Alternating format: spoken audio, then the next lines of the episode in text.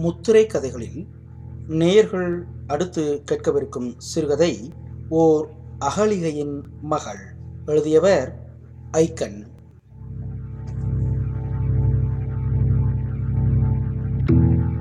Icon ஆயிரத்தி தொள்ளாயிரத்தி ஐம்பத்தி ஆறாம் ஆண்டு தொடங்கி எழுதி வருகிறார். கல்லூரியில் தமிழ் பேராசிரியராக பணியாற்றியவர் ஆயிரத்திற்கும் மேற்பட்ட சிறுகதைகளை படைத்துள்ளார். இவருடைய எழுத்தில் கவர்ச்சிக்கோ ஆபாசத்திற்கோ மந்திர தந்திரத்திற்கோ இடமில்லை. இவர் கதைகள் பல பரிசுகளை பெற்றுள்ளன. பல இந்திய மொழிகளிலும் மொழிபெயர்க்கப்பட்டுள்ளன. இதன் மூலம் இவர் வடநாட்டில் அறிமுகமாகி உத்தரப்பிரதேச இந்தி சமஸ்தான் பரிசு பெற்றுள்ளார். நேயர்கள் இப்பொழுது கேட்கலாம் ஓர் அகலிகையின் மகள் சிறுகதை.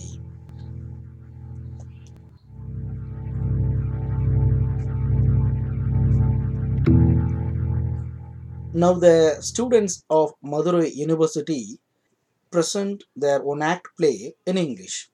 என்ற அறிவிப்பை தொடர்ந்து எழுந்த கைத்தட்டலும் ஆரவாரமும் மாணவர்களின் ஆர்வத்தை பிரதிபலித்தன ஒரு வாரம் நாகபுரியில் நடைபெறுகிற அனைத்திந்திய பல்கலைக்கழக மாணவர்களின் இளைஞர் விழாவில் இதுவரை இந்தியிலும் பிற மொழிகளிலும் நடந்த நாடகங்களை பெருவாரியான மாணவர்கள் புரிந்து கொள்ள இயலாமல் தவித்தனர் இடையிடையே ஒன்றிரண்டு ஆங்கில நிகழ்ச்சிகள் நடந்தபோது வரவேற்று ரசித்து மகிழ்ந்தனர். உண்மையில் மதுரை பல்கலைக்கழகத்தின் நாடகம் நேற்றே அரங்கேறி இருக்க வேண்டும். ஆனால் நேற்று காலையில் நடந்த அசம்பாவித நிகழ்ச்சியால் அந்த நாடகம் ஒத்திவைக்கப்பட்டு இப்போது அரங்கேறுகிறது. அன்று காலையில் தங்கும் விடுதியின் சுற்றுப்புறங்களில் உலாவிக் கொண்டிருந்தார்கள் தமிழக மாணவர்கள் சிலர். மாணவர்களை அழைத்து வந்திருந்த சென்னை பல்கலைக்கழக பேராசிரியர் டாக்டர் சுந்தரமும் திருச்சி பல்கலைக்கழக பேராசிரியர் சொக்கலிங்கமும் அவர்கள் கூடவே நடந்து போய் கொண்டிருந்தார்கள். சக மாணவர்களின் வேகமான நடைக்கு ஈடு கொடுக்க முடியாமல் உடல் பருத்த மாணவன் ஒருவன் மேல்மூச்சு கீழ்மூச்சு வாங்கியவாறு கடைசியில் தள்ளாடி நடந்து கொண்டிருந்தான். ஒரு நீர்ப்பாசன கால்வாய் கரையில் நடந்து கொண்டிருந்த போது சரக்கென்று கால் தடுமாறி நழுவி கால்வாய்க்குள் விழுந்து விட்டான் அவன். அந்த இடத்தில் கால்வாய் தண்ணீர் ஆழம் அதிகம் போலிருக்கிறது. நீச்சல் தெரியாத அந்த மாணவன் ஐயோ ஐயோ காப்பாத்துங்க என்று அலறிய குரல் கேட்டு சுந்தரமும் சொக்கலிங்கமும் திரும்பி பார்த்தார்கள். சொக்கலிங்கத்திற்கு நீச்சல் தெரியாது. உடனே உதவி உதவி யாராவது நீச்சல் தெரிந்தவர்கள் ஓடி வாருங்கள் என்று ஆங்கிலத்தில் கூவினார். பேராசிரியரின் கூக்குரல் கேட்டு சில மாணவர்கள் ஓடி வந்தார்கள். வங்காளத்தைச் சேர்ந்த ஒரு மாணவன் சரேல் என்று அம்பாக தண்ணீருக்குள் பாய்ந்து மூழ்கி கொண்டிருந்த மாணவனின் தலைமுடியை பிடித்து தூக்கி இழுத்து வர முயலும் போது இன்னும் இரண்டு மாணவர்களும் குதித்து எல்லோரும் சேர்ந்து அவனை தூக்கி வந்து கரை சேர்த்தார்கள். முதலுதவிக்கு பின் அந்த மாணவன் கண் திறந்தான். மதுரையைச் சேர்ந்த அந்த மாணவன் அன்று முழுவதும் படுக்கையில் ஓய்வு எடுத்துக் கொண்டிருந்தான். பிறந்த ஊரிலிருந்து வெகு தூரத்தில் தண்ணீரில் மூழ்கி இறந்து விடுவோமோ என்ற பயத்தில் அவன் மிகவும் அப்செட் ஆகியிருந்தான். அவனை சுற்றியிருந்த மதுரை மாணவர்கள் அன்று நாடகம் நடிக்கும் மூடில் இல்லாததால் அன்று நடைபெறவிருந்த நாடகம் மறுநாளைக்கு ஒத்தி போடப்பட்டது. பேராசிரியர் சொக்கலிங்கமும் சுந்தரமும் மாணவ பருவத்திலே ஒன்றாக படித்த நண்பர்கள். அன்று காலையில் இருவரும் உணவருந்தி கொண்டிருந்த போது சொக்கலிங்கத்திற்கு திடீரென்று நினைவில் ஒரு மின்னல் தெரித்தது. ஏன் சுந்தர்? உனக்கு தான் நீச்சல் தெரியுமே. நீ ஏன் கால்வாயில் குதிச்சு அந்த பையனை காப்பாற்ற நினைக்கல? என்று படபடப்புடன் கேட்டார் அவர்.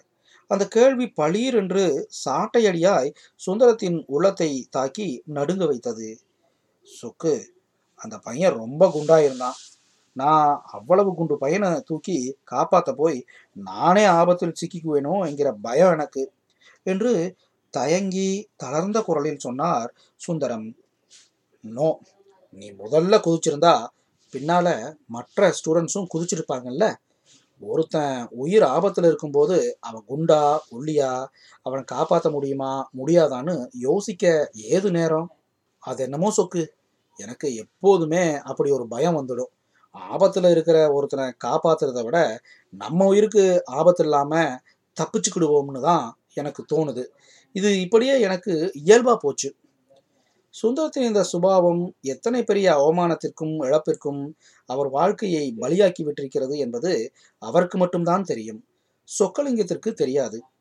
நாகபுரி பல்கலைக்கழகத்தின் நாடக அரங்கில் மதுரை பல்கலைக்கழக நாடக அறிவிப்பும் ஆரவாரமும் முடிந்து ஆழமான அமைதி அங்கே வந்து அமர்ந்தது. ஆங்கில நாடகம் என்ற உற்சாக வரவேற்போடு அடுத்து செய்யப்பட்ட அறிவிப்பு மாணவர்களை மேலும் ஆர்வம் கொள்ளச் செய்தது. இப்போது நீங்கள் காணப்போவது இன்று கௌதமர் கல்லாகிறார் என்னும் புராண நாடகம் என்றதும் அவையில் எல்லோரும் புருவத்தை உயர்த்தினார்கள். விசில் ஒளியை தொடர்ந்து நீல வண்ண முன்திரை மெல்ல விலகி கொண்டு அரங்கினுள்ளே ஒரு புராண கால ஆசிரமத்தை பார்வைக்கு வைத்தது. மாணவர்கள் எல்லோரும் மேடையில் வைத்த கண் வாங்காமல் உட்கார்ந்திருந்தார்கள். அடி துரோகி இந்த புனிதமான ஆசிரமத்தை உன் காம களியாட்டத்திற்கு இடமாக்கி விட்டாயே. கணவனை ஏமாற்றிவிட்டு கள்ள புருஷனோடு சேர நிறுத்துங்கள் சுவாமி. என்னை பொறுத்தவரையில் என்னை அணைத்திருந்த உருவம் கள்ளப்புருஷன் இல்லை. தாலி கட்டிய கணவர்தான்.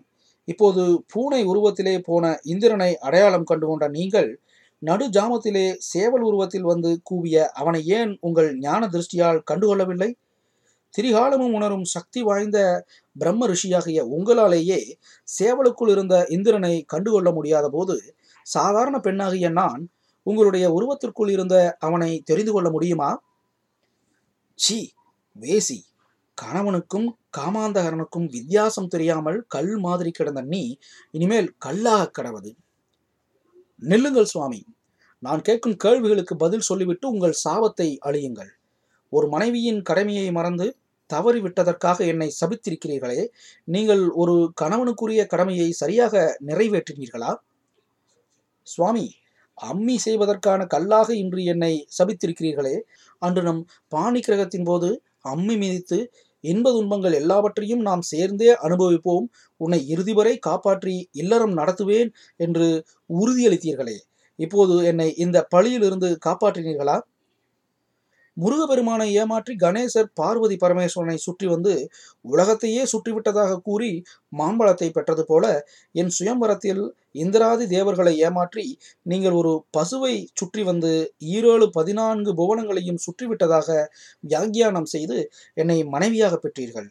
அந்த ஏமாற்றத்திற்கு பிறகும் இந்திரன் என்னை எப்படியாவது அடைவேன் என்று கங்கணம் கட்டி கொண்டிருந்தது உங்களுக்கு தெரியும் இல்லையா? இப்போது எல்லாம் முடிந்து போன பிறகு அவனுக்கு சாபமிட்ட நீங்கள் முன்பேயே நீ என் மனைவியை தொட்டால் இப்படி ஆவாய் என்று அவனுக்கு ஒரு சாபம் வேதவதி ராவணனுக்கு கொடுத்திருந்தானே. உன்னை விரும்பாத பெண்ணை நீ பலாத்காரம் செய்தால் உன் தலை சுக்கு நூறாக வெடிக்கும் என்று. அது மாதிரி நீங்களும் இந்திரனுக்கு ஒரு சாபம் கொடுத்து வைத்திருக்கலாம் இல்லையா? என்று அடுக்கடுக்கான பானங்களாக வரும் அகலிகையின் கேள்விகள் மகரிஷியை மேலும் திணறடித்துக் கொண்டிருக்கின்றன. சுவாமி பெண்களையெல்லாம் பலகீனமானவர்கள் அபலைகள் பேதைகள் என்று சொல்லி வேத மந்திரங்கள் சொல்வதற்கு கூட ஒதுக்கி வைத்திருக்கிறீர்கள். சிராத்தம் ஹோமம் போன்ற சம்ஸ்காரங்களை செய்யும்போது நாபியிலிருந்து சப்தம் எழுப்பி மந்திரங்களை உச்சரிக்க கூட பலம் இல்லாதவர்கள் பெண்கள் என்று சொல்லுகிறீர்களே. அத்தகைய பலகீனமான மனைவியை காப்பாற்றாமல் போய்விட்டது உங்கள் குற்றமில்லையா? சப்தஷ்ய பிரதமாம் கிருதிகானாம் அருந்தீம் யத் திருவதாம் ஹ நின்யு ஷட்கிருதிகா மூக்கிய யோகம் வசந்தியம் அசமாகம் ஏதது ஆஷ்டமி என்று உங்கள் மனைவி மிக்க பதிவிரதை என எட்டாவது கிருத்திகையாக உலகில் வாழ வேண்டும் என்று மந்திரம் சொன்னீர்களே. அந்த மனைவிக்கு ஏற்பட போகும் ஆபத்தை உங்கள் ஞான திருஷ்டியால் உணர்ந்து அவளை காப்பாற்றினீர்களா? திருமணத்திற்கு பிறகு கணவனும் மனைவியும் உடலும் உயிருமாக பரிணமிக்கிறார்கள் என்று சொல்வார்களே. இப்போது என் மேல் ஏற்பட்டிருக்கும் களங்கத்திற்கு என்னை மட்டும் பலியாக்கிவிட்டு நீங்கள் எப்படி ஒதுங்கிக் கொள்கிறீர்கள் சுவாமி? உலகத்தில் பாணி கிருஷ்ணத்தன்று மந்திரம் சொல்கின்ற மற்ற கணவன்மார்கள் அர்த்தமே தெரியாமல் வெறுமே மந்திரத்தை முணுமுணுத்திருக்கலாம். ஆனால் நீங்கள் வேதங்களையெல்லாம் கற்றுத்தேர்ந்து சொல்லித்தரும் ரிஷி சிரேஷ்டர் அல்லவா? அந்த அகலிகை வாய் திறந்த எரிமலையாக குமுறி பேசிக் கொண்டிருக்கிறாள். பதில் சொல்ல வாயில்லாமல் கௌதம முனிவர் கல்லாக நின்று கொண்டிருக்கிறார். அகலியாக நடிக்கும் மாணவியின் பாவபூர்வமான நடிப்பும் சப்ஸ்டமான சமஸ்கிருத உச்சரிப்பும் அழகான ஆங்கில பேச்சும் அவையில் எல்லோருடைய கவனத்தையும் கட்டி இழுத்து வைத்திருந்தன. அகலிகையின் பேச்சு மற்றவர்களின் இதயத்தை தொட்டது என்றால் டாக்டர் சுந்தரத்தின் இதயத்தை கிழித்து குமுறி கொண்டிருந்தது.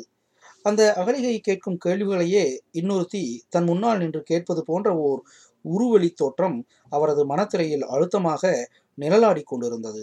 விழா முடிவில் சிறந்த நாடகமாக மதுரை பல்கலைக்கழகத்தின் நாடகமும் சிறந்த நடிகையாக அகலிகையாய் நடித்த வித்யாவும் நடுவர்களால் தேர்ந்தெடுக்கப்பட்டிருந்தார்கள்.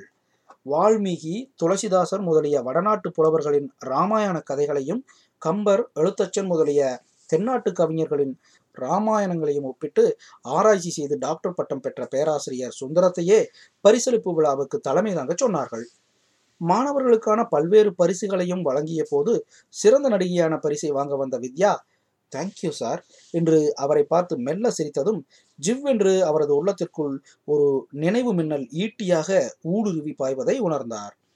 இந்த விழிகளை இந்த மாதிரி விழிகளை இத்தகைய விழிச்சுடர்களை அவர் முன்பே பார்த்திருக்கிறாரே. உடலெங்கும் மெல்லிய அதிர்வுகள் பதியம் போட அந்த நினைவை தொடவும் முடியாமல் உதறவும் முடியாமல் மற்றவர்களுக்கு பரிசு வழங்குவதில் கவனத்தை திருப்பினார் சுந்தரம். மறுநாள் இளைஞர் விழா நிறைவடைந்தது. நாகபுரியிலிருந்து புறப்பட்டு மறுநாள் விடியற் காலையில் ஹைதராபாத் சந்திப்பில் எல்லோரும் கீழே இறங்கி காபி சாப்பிட்டு கொண்டிருந்தார்கள். அப்போது எதிர்பாராத விதமாக மறுபடியும் வித்யாவை சந்திக்கும் சந்தர்ப்பம் ஏற்பட்டது. நண்பனுடன் அவர் ஒரு ஸ்டாலில் காப்பியை வாங்கி உறிஞ்சி கொண்டிருந்த போது எதிரே வித்யா வந்து கொண்டிருந்தாள். ஹலோ வித்யா கங்க்ராட்ஸ் அவளை பார்த்ததும் உற்சாகம் பொங்கியவராய் சொக்கலிங்கம் அவளுடன் பேசத் தொடங்கினார். நாக்பூரில் உன்னை நேரில் பாராட்டணும்னு நினச்சேன். ஆனால் வாய்ப்பு கிடைக்கல. உன் நடிப்பு ரொம்ப பிரமாதம். Simply super by the by Vidya உன்னோட அப்பா அம்மா யார் என்று நான் தெரிஞ்சுக்கலாமா?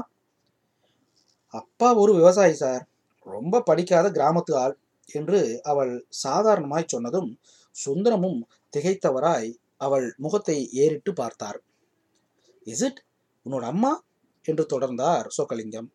அவங்க ஒரு ஆஸ்பத்திரியில நர்ஸா இருக்காங்க சார் ஐ சி உன்னோட பேச்சையும் புத்திசாலித்தனத்தையும் பார்த்து நீ நல்லா படித்த குடும்பத்தில் பிறந்து வளர்ந்த பொண்ணாக இருப்பேன்னு நினச்சேன். ஓகே சேற்றில மலர்ந்ததுங்கிறதுனால செந்தாமரைக்கு சிறப்பு இல்லாமல் போயிடுமா என்ன? அசரி வித்யா நீ நடித்த நாடகத்தை எழுதியது யார்? என்று கேட்டார். இந்த கேள்விக்கும் அவர்கள் திகைக்கக்கூடிய பதில்தான் வந்தது. நான் தான் சார் என்று இயல்பாக இளமையின் நியாயமான பெருமையுணர்வு கூட இல்லாமல் சொன்னாள் வித்யா. ஓ ஒரு விவசாயிக்கும் நர்ஸுக்கும் பிறந்த பெண்ணிடம் இவ்வளவு ஆங்கில சமஸ்கிருத அறிவு புதைந்து கிடைக்கிறதே என்று மனதிற்குள் வியந்தவராய் அவளையே அவளது வெளிகளையே மீண்டும் பார்த்தவாறு நின்று கொண்டிருந்தார் டாக்டர் சுந்தரம். ரயில் புறப்படுவதற்கான முதல் மணி அடித்தது. வித்யாவோடு இன்னும் பேச வேண்டும் என்ற விளைவு சுந்தரத்தின் மனதின் அடித்தளத்திற்குள் பொங்கி பிரகிவித்தாலும் அவள் அன்று அகலிகையாக நின்று அரங்கத்தின் கேட்ட கேள்விகளின் சூடு அவருடைய நெஞ்சை அக்னியாஸ்திரஸ்திகளாக இன்னும் தகித்து கொண்டிருந்தது. நாகபுரி இளைஞர் விழா முடிந்து இரண்டு மாதங்களில் சுந்தரத்திற்கு மதுரைக்கு மாறுதலாகி விட்டது மதுரைக்கு அவர் வந்து கல்லூரியில் பணியில் சேர்ந்த மறுவாரமே ஓர் இனிய அதிர்ச்சி. அன்று டவுன்ஹால் சாலையில் போய்க் கொண்டிருந்த சுந்தரத்தின் எதிரே சாலையின் மறுபக்கத்தில் வித்யா வித்யாவே வந்து கொண்டிருந்தாள்.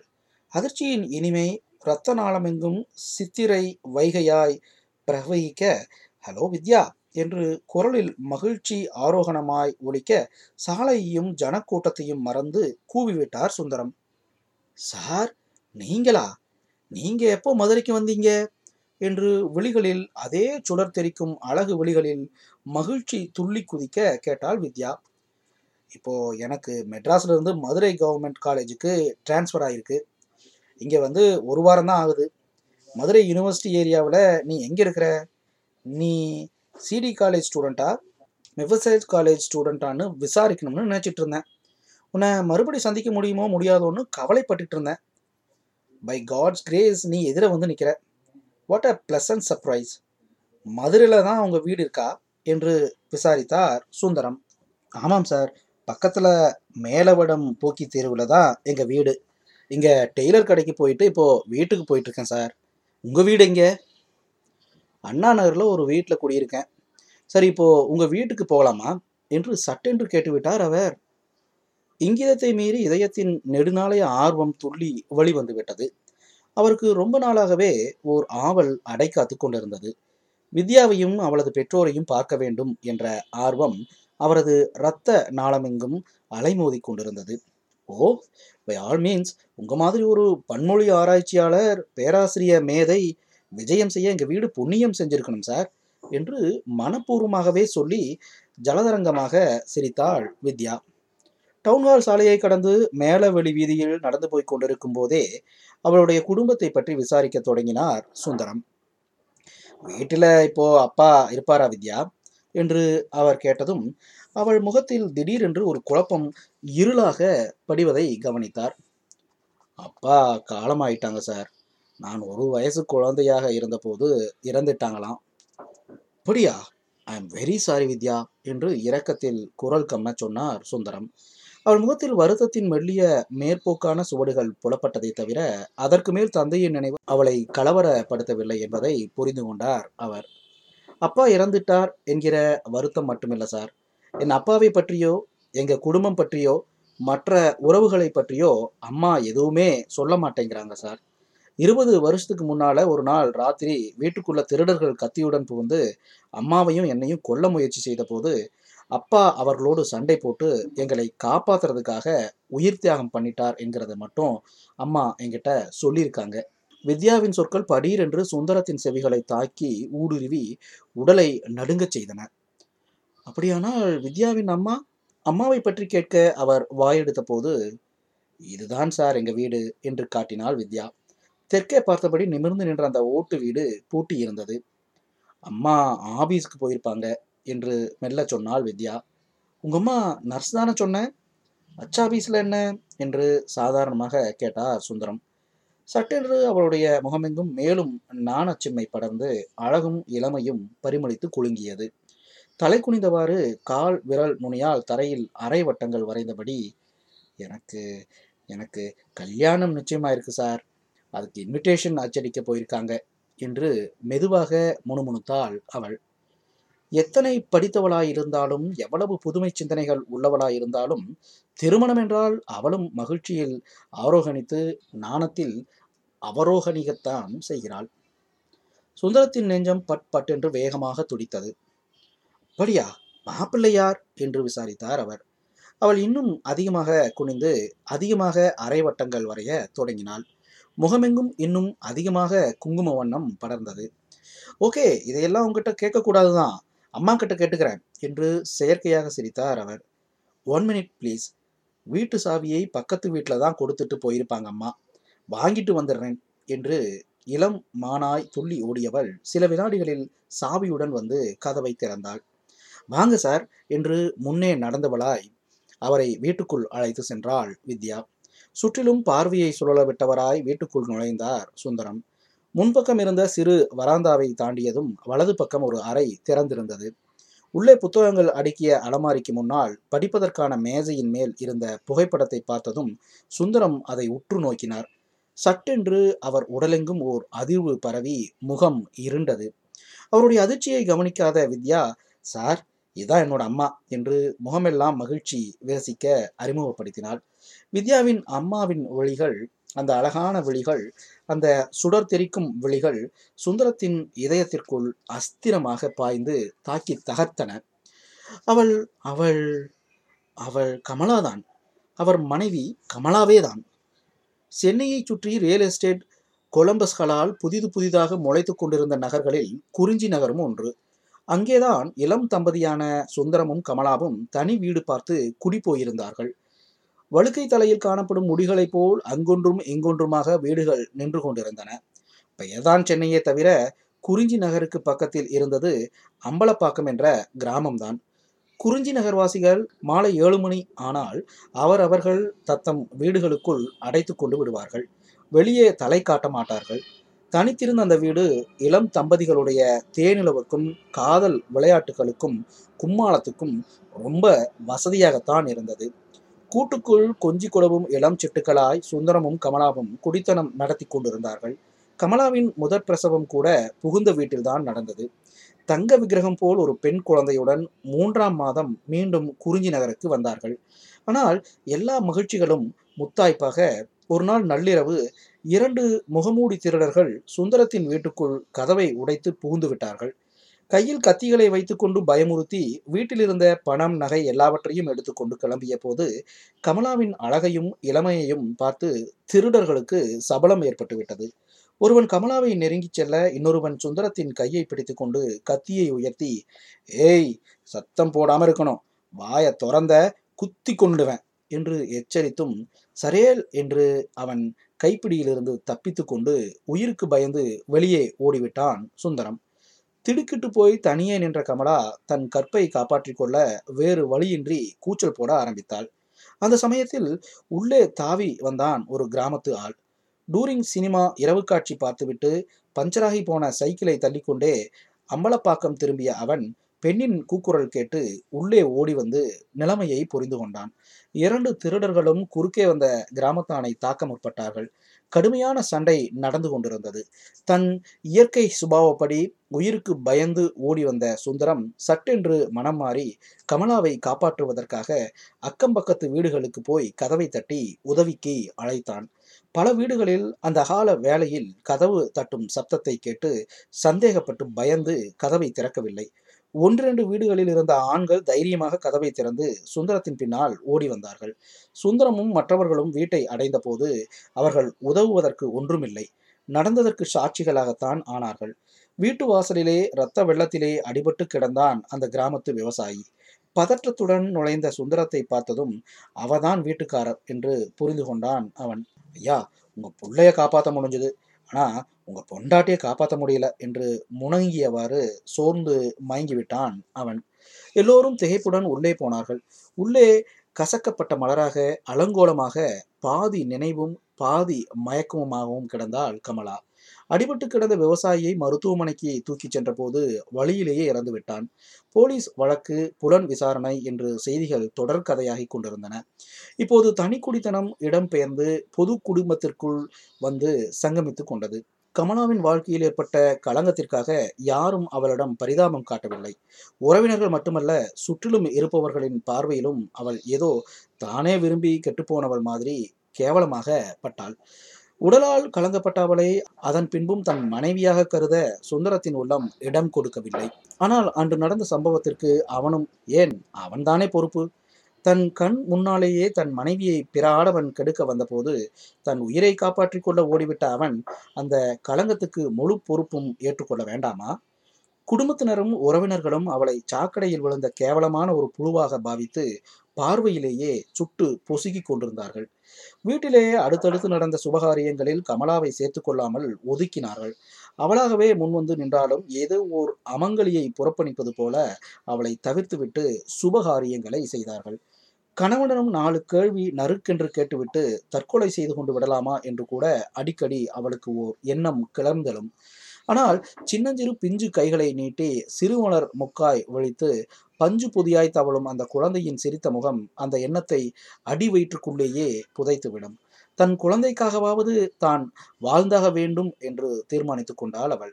ஒரு நாள் இரவு கையில் குழந்தையுடன் அந்த நரகத்தை விட்டு வெளியேறினாள் கமலா.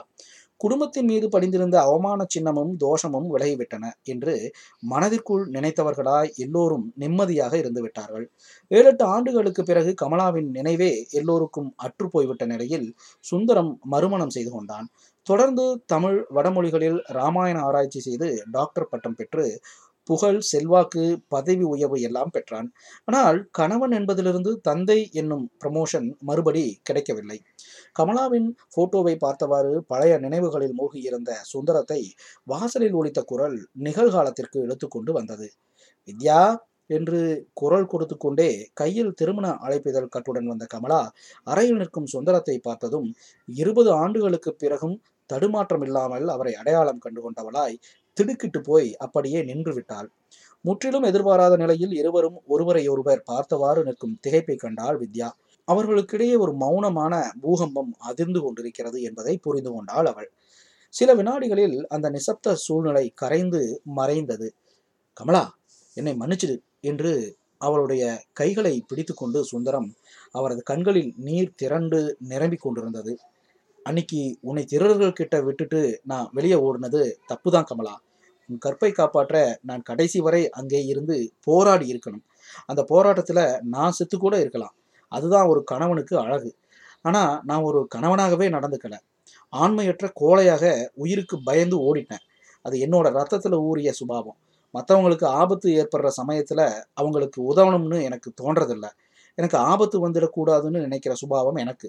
அதுக்காக என்னை மன்னிச்சிடு கமலா என்று தழுதழுத்த குரலில் அவளது கைகளை பிடித்தபடியே சொன்னார். அந்த கைகளை கால்களாக நினைத்து பிடித்து அழுது மன்னிப்பு கேட்பது போல் அவருடைய முக பாவமும் குரலும் தனிந்து தளர்ந்து போயிருந்தன. அதற்கு பிறகும் உங்ககிட்ட கொஞ்சமும் மனிதாபிமானம் இல்லாம நடந்துக்கிட்டேன் உனக்கு ஏற்பட்ட களங்கத்துக்கு நானும் பொறுப்பு ஏற்றுக்கொண்டிருக்கணும் என்னுடைய கையாளாகத்தனத்தினால உனக்கு ஏற்பட்ட தாழ்வுக்கு நான் ஆறுதல் கூறி அதற்கு பிறகு என்னுடைய அதீத அன்பால என்னுடைய கோழைத்தனத்தை ஈடுகட்டி இருக்கணும். ஆனா அந்த கடமையை செய்ய தவறிவிட்டேன் நான். ஊரையும் உறவையும் வைத்து உன்னை தொடர்ந்து அவமானத்துக்குள்ளாக்கி வீட்டிலிருந்தே நீ வெளியேற காரணமாக இருந்துட்டேன். என்னை மன்னிச்சிரு கமலா. தன்னுடைய இமாலய தவறுகளையெல்லாம் காலம் கடந்த கண்ணீரால் கழுவி கொண்டிருக்கும் கணவனை பார்த்தபடியே பேசாமல் நின்றாள் கமலா. நான் உனக்கு கணவனாகவும் வித்யாவுக்கு தந்தையாகவும் இரண்டு கடமைகளையும் சரியா செய்யாதவனாயிட்டேன். ஆனா நீ ஒரு தாய்க்கு உரிய கடமையோடு தனியே உழைச்சு பாடுபட்டு மகளை வளர்த்து ஆளாக்கிட்ட. நான் எவ்வளவு பெரிய தப்பு செஞ்சுட்டேன் என்பதே நாக்பூர்ல வித்யா எனக்கு தெரியும் மொழியால் இலக்கியத்தால் எனக்கு புரிய வச்சு புத்தி கற்பிச்சிட்டா. அவள் என்னுடைய மகள்னு தெரிஞ்சதும் எனக்கு எவ்வளவு சந்தோஷமாக இருக்குது தெரியுமா? உன்னை காப்பாற்றுறதுக்காக அந்த விவசாயி உயிர் தியாகம் பண்ணினார் என்றதுக்காக அவரையே என் குழந்தைக்கு தகப்பனார் ஆக்கிட்டியே கமலா. சோரம் போய் பிள்ளை பெற்றுக்கிட்டவ கூட பெத்த பிள்ளைக்கு தகப்பன்னு தாலி கட்டிய புருஷனை தான் சொல்லுவா. ஆனால் நீ என்று சுந்தரம் உள்ளம் வெடித்து ரத்தமெல்லாம் கண்ணீராய் கசிய கேட்டபோது கமலா திக்பிரமை பிடித்து நின்றாலே ஒழிய பதில் சொல்ல வார்த்தைகள் எழும்பவில்லை. ஓகே நடந்ததெல்லாம் போகட்டும். உனக்கு துரோகம் பண்ணிட்டு நானும் சந்தோஷம் அடைஞ்சிடலை. என் ஆண்மையற்ற கோழைத்தனத்துக்கு கடவுள் தண்டனை கொடுத்துட்டார் கமலா. என்னை மன்னிச்சிடு. இனிமே என் மகளுக்கு நானே தகப்பனார் ஸ்தானத்துல இருந்து கல்யாணம் செஞ்சு கொடுக்கிறேன் என்று கனத்த குரலில் அவர் தெரிவித்ததும் கமலாவின் விழிகள் தடுமாற்றத்துடன் மகள் பக்கம் நகர்ந்தன. எதிர்பாராமல் கணவனை சந்தித்த பிரமையில் திக்குமுக்காடி கொண்டிருந்த கமலாவுக்கு இப்போது என்ன செய்வது என்று புரியவில்லை. கடந்து போன நிகழ்ச்சிகளின் பல்வேறு இழைகளையும் சுந்தரத்தின் பாவ மன்னிப்பு கோரிக்கைகளையும் சேர்த்து சிக்கல்களை சீர்படுத்தி கோவையாக்கி புரிந்து கொள்ள அந்த கெட்டிக்கார பெண்ணுக்கு அதிக நேரம் ஆகவில்லை கௌதமர் அகலிகையிடம் திரும்பி வந்திருக்கிறார். கௌதமர் செய்த தவற்றையெல்லாம் மன்னித்து அவரை ஏற்றுக்கொள்வதா அல்லது சில வினாடிகளுக்குள்ளேயே உருவாகி உறுதியடைந்து விட்ட தீர்மானத்துடன் வித்யா சுந்தரத்தின் பக்கம் தன் சுடர்வழி பார்வையை குவித்தாள். இப்போ தகப்பனா ஸ்தானத்திலிருந்து கன்னிகாதான மந்திரங்களை சொல்லி பாணி கிரகணம் பண்ணி கொடுப்பீங்க இல்லையா? அந்த மந்திரத்தை அர்த்தத்தோடு சொல்லி என் அம்மாவை கல்யாணம் பண்ணிக்கிட்டீங்களே கடைசியில என்ன செஞ்சீங்க? பெண்ணின் உயிர் கற்புன்னு இலக்கணம் சொல்ற ஆண்கள் அந்த உயிருக்கு ஆபத்து வர்றபோது தங்கள் உயிரை கொடுத்தாவது அதை காப்பாற்ற வேண்டாமா சார்? ஓடிப்போகும் பேடிகளுக்கு பெண்ணிடம் கற்பை எதிர்பார்க்கிற யோகியதை ஏது சார்? நெருப்பு துண்டுகளாய் மகளின் வாயிலிருந்து வெடிக்கும் வார்த்தைகளை கேட்டு கமலா திடுக்கிட்டு போனாள். வித்யா அதுதான் அவர் என்று தாய் சொல்ல வந்த விளக்கத்தை காதிலேயே வாங்கி கொள்ள விரும்பாமல் தொடர்ந்து தீப்பிழம்பாய் எரிந்து கொண்டிருந்தாள் வித்யா. மணமேடையில் அக்னி சாட்சியாய் மந்திரம் சொல்லி தாலி கட்டிய மனைவியின் கற்பை காப்பாற்றுகிற ஆண்மையில்லாத கணவனுக்கு குழந்தைக்கு தந்தையாகிற அருகதை கிடையாது சார். தன்னுடைய மனைவியை காப்பாற்ற முடியாத ஒரு பன்மொழி பேராசிரியரின் மகள் என்பதை விட யாரோ ஒரு பெண்ணை காப்பாற்ற உயிர் தியாகம் செய்த அந்த விவசாயியின் மகள் என்று சொல்லிக்கொள்வதில் நான் பெருமைப்படுறேன் என்று உச்சஸ்தாயில் பிரகடனம் செய்த வித்யா தாயின் பக்கம் திரும்பினாள். மா மேரேஜ் இன்விடேஷன் ரெடி ஆயிடுச்சா இந்த ப்ரொஃபஸருக்கு ஒரு இன்விடேஷன் கொடுக்கணுமா சார் நீங்கள் அவசியம் கல்யாணத்துக்கு வரணும் சார் என்று நிச்சலனமாய் பேசிய வித்யாவை ஏறிட்டு பார்த்தார் சுந்தரம். அன்று நாகபுரியில் மேடையில் ஆவேச பிரளயமாய் நின்ற அகலிகையாக இல்லை.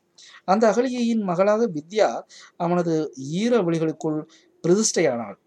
அவரது கண்ணீர் துளிகள் பெண்மையின் உத்வேக பரிணாமத்தை திருமஞ்சனமாட்டிக் கொண்டிருந்தன.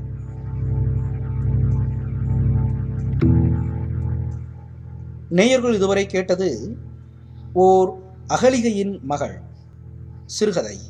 எழுதியவர் ஐக்கன்.